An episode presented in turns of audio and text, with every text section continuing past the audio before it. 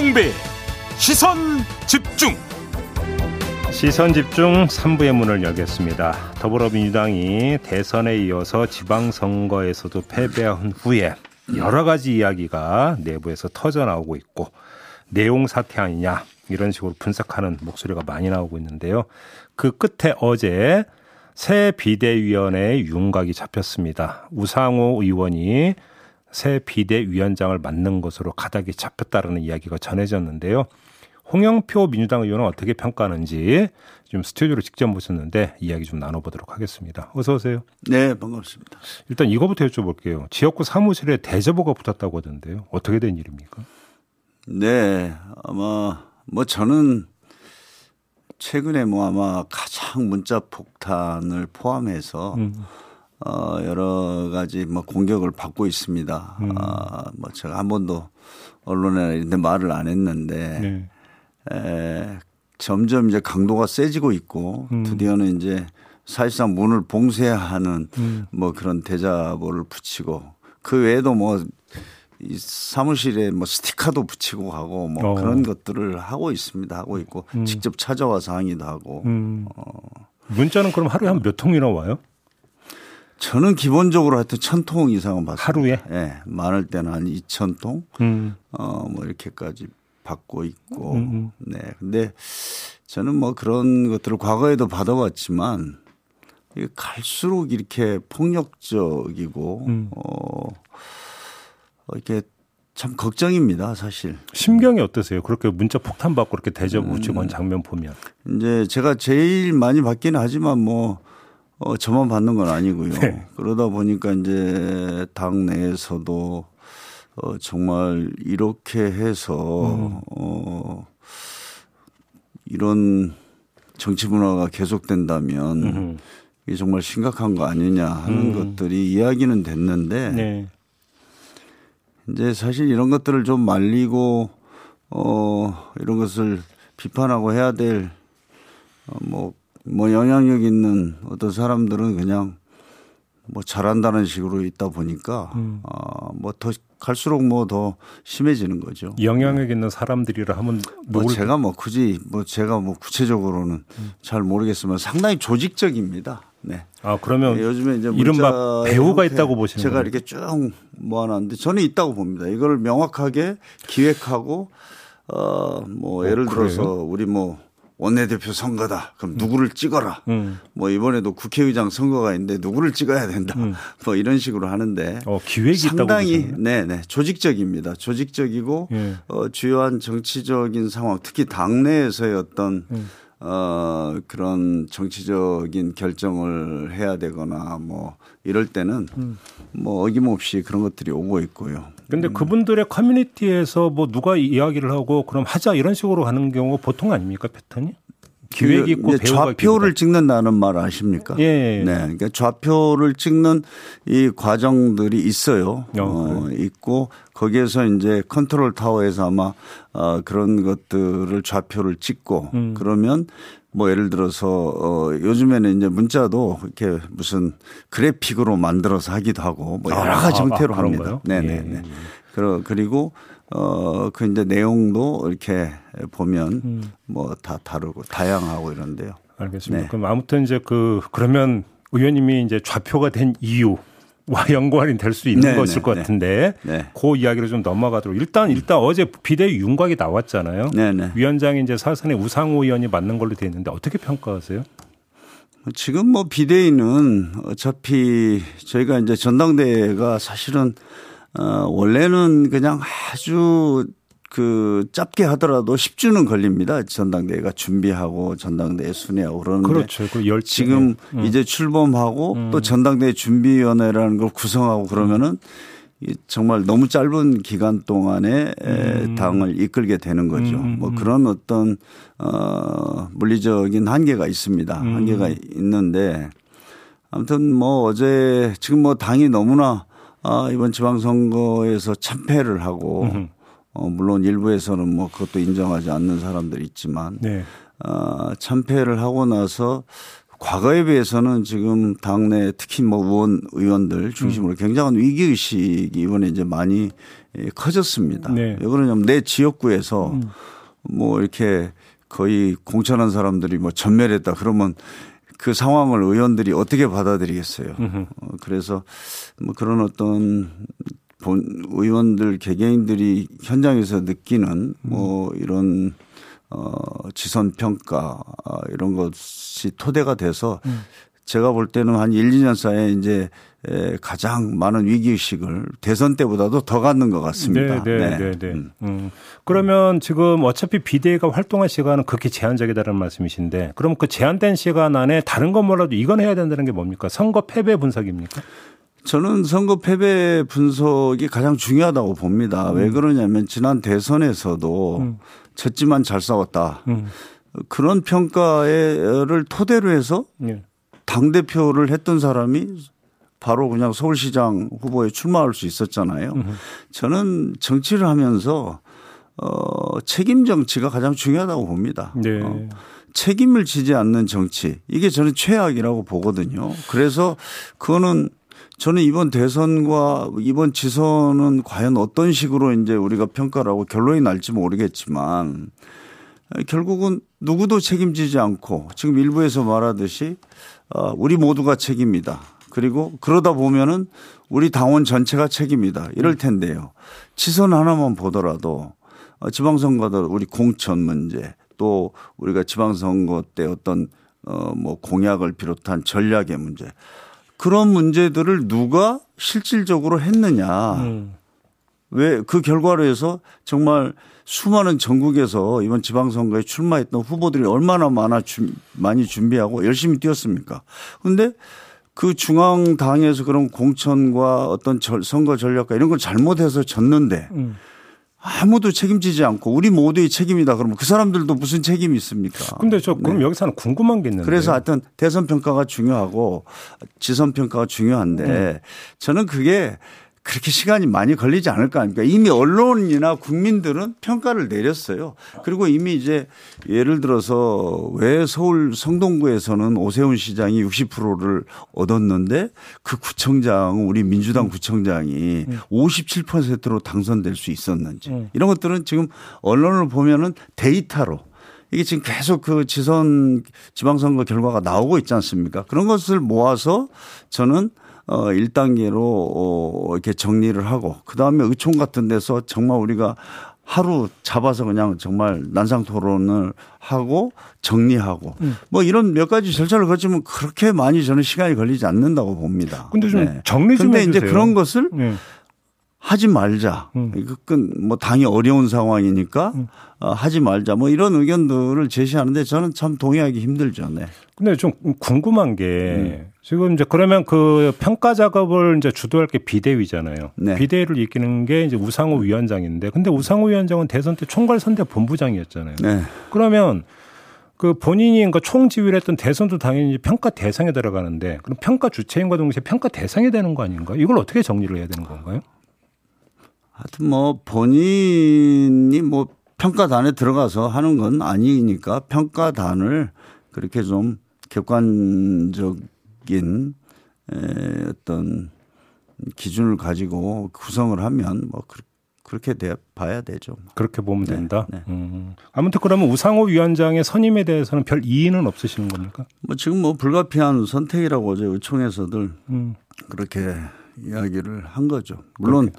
이견들을 가지고 있는 음. 사람들이 있지만 뭐 음. 그게 뭐 지금 본격적으로 논의되는 그런 시간적 여유나 그런 건 없었다고 생각합니다. 그러면 정리하면 의원님의 말씀을 정리하면 비대위에서는 평가 작업이 중심이 되면 결국은 혁신의 본류는 전당대회에서 누가 대표가 돼서 리더십이 어떻게 구축이 되느냐 이것부터가 시작이라는 말씀이 있을 것 같은데. 네, 그러니까 대선 평가하고 음. 혁신 음. 그 다음은 이제 또 하나는 우리 전당대회를 잘 안정적으로 음. 관리해서 음. 정말 우리 당이 새로운 모습으로 지도부를 탄생시키는 건데 저는 혁신 새로운 비전을 만드는 거는 하루 이틀 사이에 안 된다고 봅니다. 음. 저는 이제 우리 민주당을 지난 한 2년 동안 생각해 보면 우리가 예를 들어서 검찰 개혁이다. 검찰 개혁, 검수완박, 언론 개혁 이것을 제대로 안 했기 때문에 민주당은 아무 일도 안 했고 반개혁 세력이 됐다. 이게 이제 한쪽의 주장 아닙니까? 근데 저는 제가 볼 때는 사실 문재인 정부 들어와서 안기부를 해체, 음. 뭡니까, 저, 저, 뭐죠, 저, 어, 뭐 대공 수사권 넘기고 그러니까 국정 국정원에 국내 파트를 그러니까 이제 권력기관의 개혁이라고 그래서 많은 일을 했습니다. 음. 사실은 음. 지금 우리 잘 모르지만 국정원 개혁을 해서 국내 사찰을 없앤 것이 사실 얼마나 큰 일입니까? 아, 옛날에는 국정원에서 방송원, 방송국에도 다 아이오를 파견해서 그렇게 했지 않습니까? 그런 것을, 그런 것들을 해왔고 검경수사까지 했는데 음. 그걸 이제 검찰 개혁도 그래서 지금 진행형이죠. 네. 근데 그거를 안 했다고 이제 반개혁 세력이다 이렇게 하는데 그러다 보니까 우리가 우리 민주당의 정체성으로 꼭 해야 될 민생과 관련된 음. 양극화 문제를 어떻게 해결할 거냐. 예를 들면 부동산 문제도 저희가 실패를 했지만 그 부동산 문제도 한번 잘 들여다 봐야 되거든요. 이 평가를 잘못해서 우리 민주당도 어, 국민의힘과 똑같이 세금 깎아주기 경쟁으로 지금 들어간 느낌이에요. 음. 거기다가 무슨 용적률을 막 500%까지 음. 올려주겠다. 서울시장 선거라면서 이런 공약을 해버리는데 음. 과연 이런 것들이 우리 민주당의 정체성에 맞 이런 거를 정리할 때가 됐습니다. 알겠습니다. 그래서 이거는 앞으로 우리 민주당이 더 어디에 민생 우리가 말을 하자면 민생의 가장 핵심적인 것은 경제적 불평등, 양극화 해소다. 그럼 이걸 어떻게 할 거냐. 네. 이런 것을 놓고 이제 전당대회에서는 뭐 후보들끼리 그런 새로운 비전을 놓고 이제 경쟁해서 음. 그 과정에서 민주당의 정체성과 가치와 어 노선과 공약 이런 것들을 새로 만들어지는 것이 이제 저는 전당대회라고 생각합니다. 그거를 비대위에서 다 지금 정리를 해서 하는 것은 맞지 않겠죠. 네. 제가 한번 그냥 대놓고 여쭤볼게요. 네. 이재명 의원이 전당대회 당대표에 도전하면 안 된다는 입장이십니까? 저는 뭐 제가 아 이제 이재명 의원의 어떤 개인의 정치인으로서 뭐 어떤 자기 판단과 또 출마하고 안 하고는 자기 본인이 결정하는 거죠. 음. 그러나 저는 그래서 이제 이번 대선이나 지방선거의 평가가 중요하다는 게 그런 내서의 어떤 자기 책임을 어디까지 느끼느냐. 아, 나는 아무 책임도 없고 말하자면 우리 당에서 원해서 내가 출마했다. 음. 이건 거짓말이거든요. 음. 네. 그런데 거짓말이라고 단정하시는 네, 근거를 단정합니다. 왜 그러냐면 반대하는 사람들이 있었거든요. 아, 예, 예. 네. 반대를 했죠. 음. 네. 선거 때라 그걸 외부로 표출만 못 했습니다. 음. 음. 대표적으로 이제 우리 인천에서 우리 인천 시당에 뭐 국회의원들이 한 10명 있는데 뭐 한 명 이제 송영길 네. 의원은 서울로 가버렸으니까 이제 인천으로 이재명 후보가 와야 된다. 이걸 가지고 성명서를 내자 그러는데 4명만 했습니다. 나머지는 음. 반대했죠. 음. 안 된다 이거는. 그 이제 하나 하나의 사례고. 네. 제가 알기로는 당의 7, 80%는 반대한 걸로 저는 알고 있는데 당이 원해서 음. 내가 나왔다. 음. 이런 것들이 좀 저는 밝혀져야 된다고 봅니다. 네. 그러니까 이제 그 제가 아는 한은 우리 당이 원해서 내가 희생하기 위해서 나왔다. 이거는 저는 그것이 거짓말이라고 생각하거든요. 음. 저는. 음. 그러면 그런 거에 대한 책임을 지는 차원에서는 출마를 안 해야 된다는 논리로 연결이 되는 것 같은데 맞습니까? 다시 한번 확인 질문 뭐 드리는데. 제가 뭐 출마 여부에 대해서는 제가 뭐 그거는 본인이 판단할 문제이기 때문에 알겠습니다. 제가 뭐 얘기하고 싶습니다. 그러면 다른 결로 하나 여쭤보겠는데 네. 의원님이 당 대표에 도전할 거라는 지금 전망이 나오고 있는데 어떤 말씀 주시겠습니까?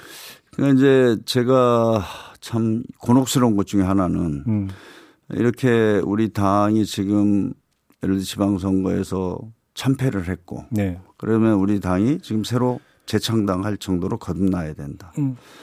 어, 그리고 어, 지금 이렇게 사태를 만든 것의 원인을 찾아서 책임을 물을 건 물어야 된다. 이런 얘기를 하니까 음. 이거는 개파투쟁이다. 음. 그 다음에 이제 출마하려고 한다. 네.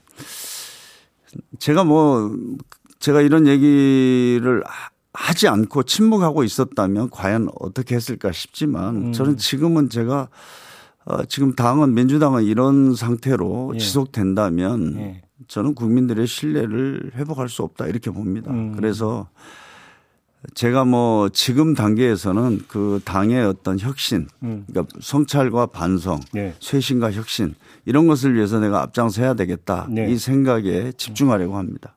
그래요. 네. 자 혁신 이야기 나왔으니까 한번 그럼 그러니까 예를 들어서 박완주 의원권 있잖아요. 네. 국회 윤리특위에 당이 제소를 했잖아요. 네. 당이 어떻게 해야 된다고 생각하십니까?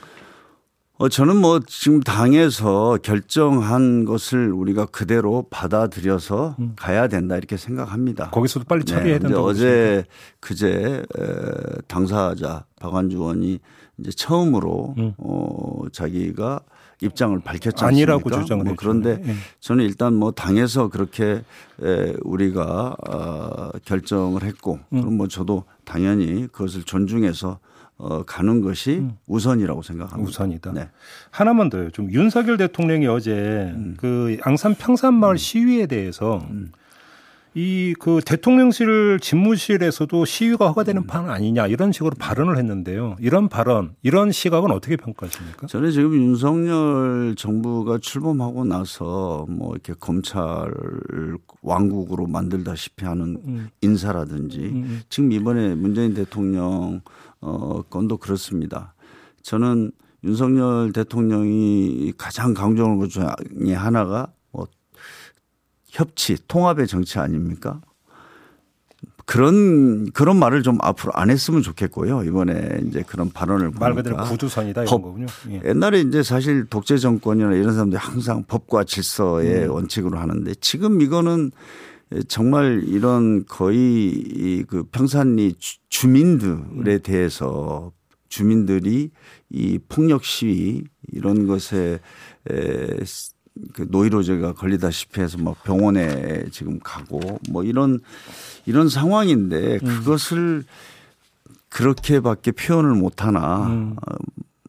참, 참 윤석열 대통령의 이 그 본성을 나타내는 음. 그런 입장이라고 봅니다. 시간이 다 됐네요. 마무리 네. 해야 될것 같습니다. 고맙습니다, 의원님. 네. 네. 민주당의 홍영표 의원과 함께했습니다. 세상을 바로 보는 또렷하고 날카로운 시선. 믿고 듣는 진품 시사. 김종배의 시선 집중.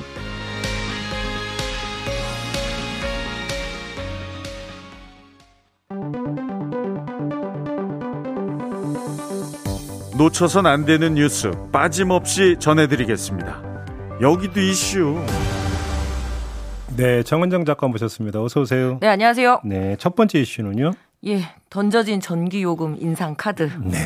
이제 전기요금 인상 카드가 던져진 것 같은데요. 네. 한국전력이 올해 3분기 전기요금 인상안을 조만간 정부에 요청할 계획이라고 하는데요. 음. 한전은 국제 연료비 상승 등으로 전기요금 인상이 불가피하다는 입장이고요. 음. 최근 한덕수 총리도 공공요금에 대한 가격 통제를 하지 않겠다고 밝힌 만큼 음. 정부도 어느 정도 수긍하고 있는 것으로 보입니다. 네. 다만 지금 물가 상승률이 매일 최고치를 경신하고 있는 과정인데요.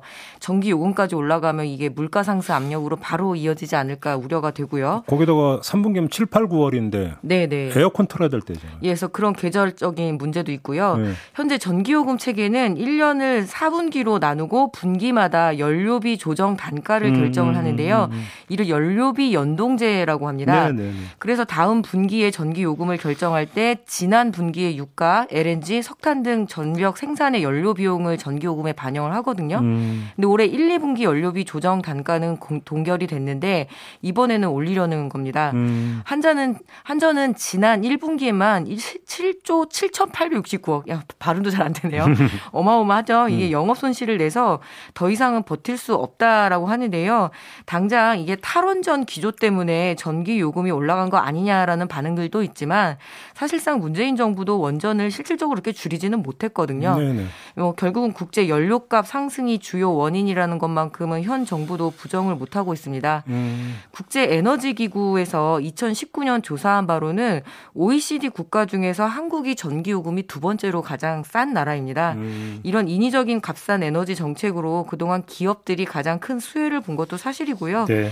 에너지 전쟁이 지금 노골적으로 이렇게 드러나는 이때에 더 이상 전기 요금을 마냥 묶어두기도 쉽지는 않아 보입니다. 어려운 문제네요. 예, 전기 요금 현실화 문제 지금부터 음. 이제 정치적 이해관계 떠나서 좀 음. 치열하게 논쟁을 해야 될 것 같습니다. 네, 두 번째 이슈로 가보죠.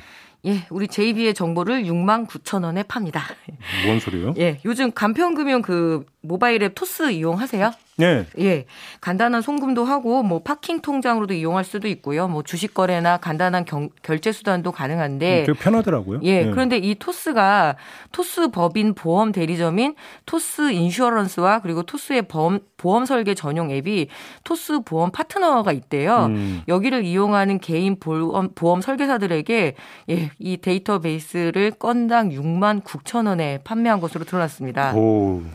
개인정보가 불법적으로 2차 유통될 우려가 제기되고 있고요. 네. 무엇보다 고객들의 신상 정보를 이 돈벌이에 악용했다는 지적을 받을 수밖에 없는데요. 음. 이 토스 인슈어런스의 정규직 보험 설계사 수가 130명, 음. 토스 보험 파트너에 가입된 보험 설계사 수가 무려 13만 명이라고 하던데요. 네. 이 토스 회원 데이터베이스의 판매 총액이 5월 말로 약 1억 원 정도로 웃돌 것으로 추산이 되고 있습니다. 음. 기초적인 개인 정보는 물론 각종 보험 가입 정보까지 제공되어서 사실상 보험 영업에 필요한 모든 정보가 제공된 셈인데요. 네. 토스 측은 서비스 제공 과정에서 왜 제3자 정보 제공 동의 이 항목이 있고 여기에 고객들이 동의를 했기 때문에 음. 법적으로 문제가 없고 또 토스가 데이터 판매 및 중개업을 수행하고 있는 만큼 음. 현행 법규상 문제가 없다라고 이렇게 이야기를 하고 있는데요. 있는데요. 음. 회원들은 자신의 보험을 조회를 하고 내가 좀 불필요한데 가입한 거 아닌가 이런 것 때문에 항목에 동의를 한 것이지 음. 내 정보를 설계사들한테 넘기라는 뜻은 아니었잖아요. 네. 그래서 이 다툼의 여지가 굉장히 많은 사안입니다.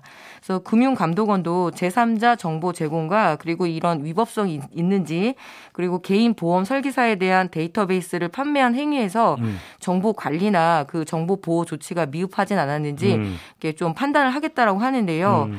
다수의 사람들이 이용을 해서 이제 이 플랫폼에서 빠져나올 수가 없잖아요. 그러니까 음. 우리는 지금 잡힌 토끼가 돼버린 거죠. 음흠. 그래서 얼마나 따끔한 조치가 취해질지 이번 주 안에 결정 난다고 하니까 좀 매섭게 지켜봐야 될 것 같습니다. 아 그렇군요. 제 것도 넘어갔을 가능성이 있네요. 네, 6만 9천 원입니다.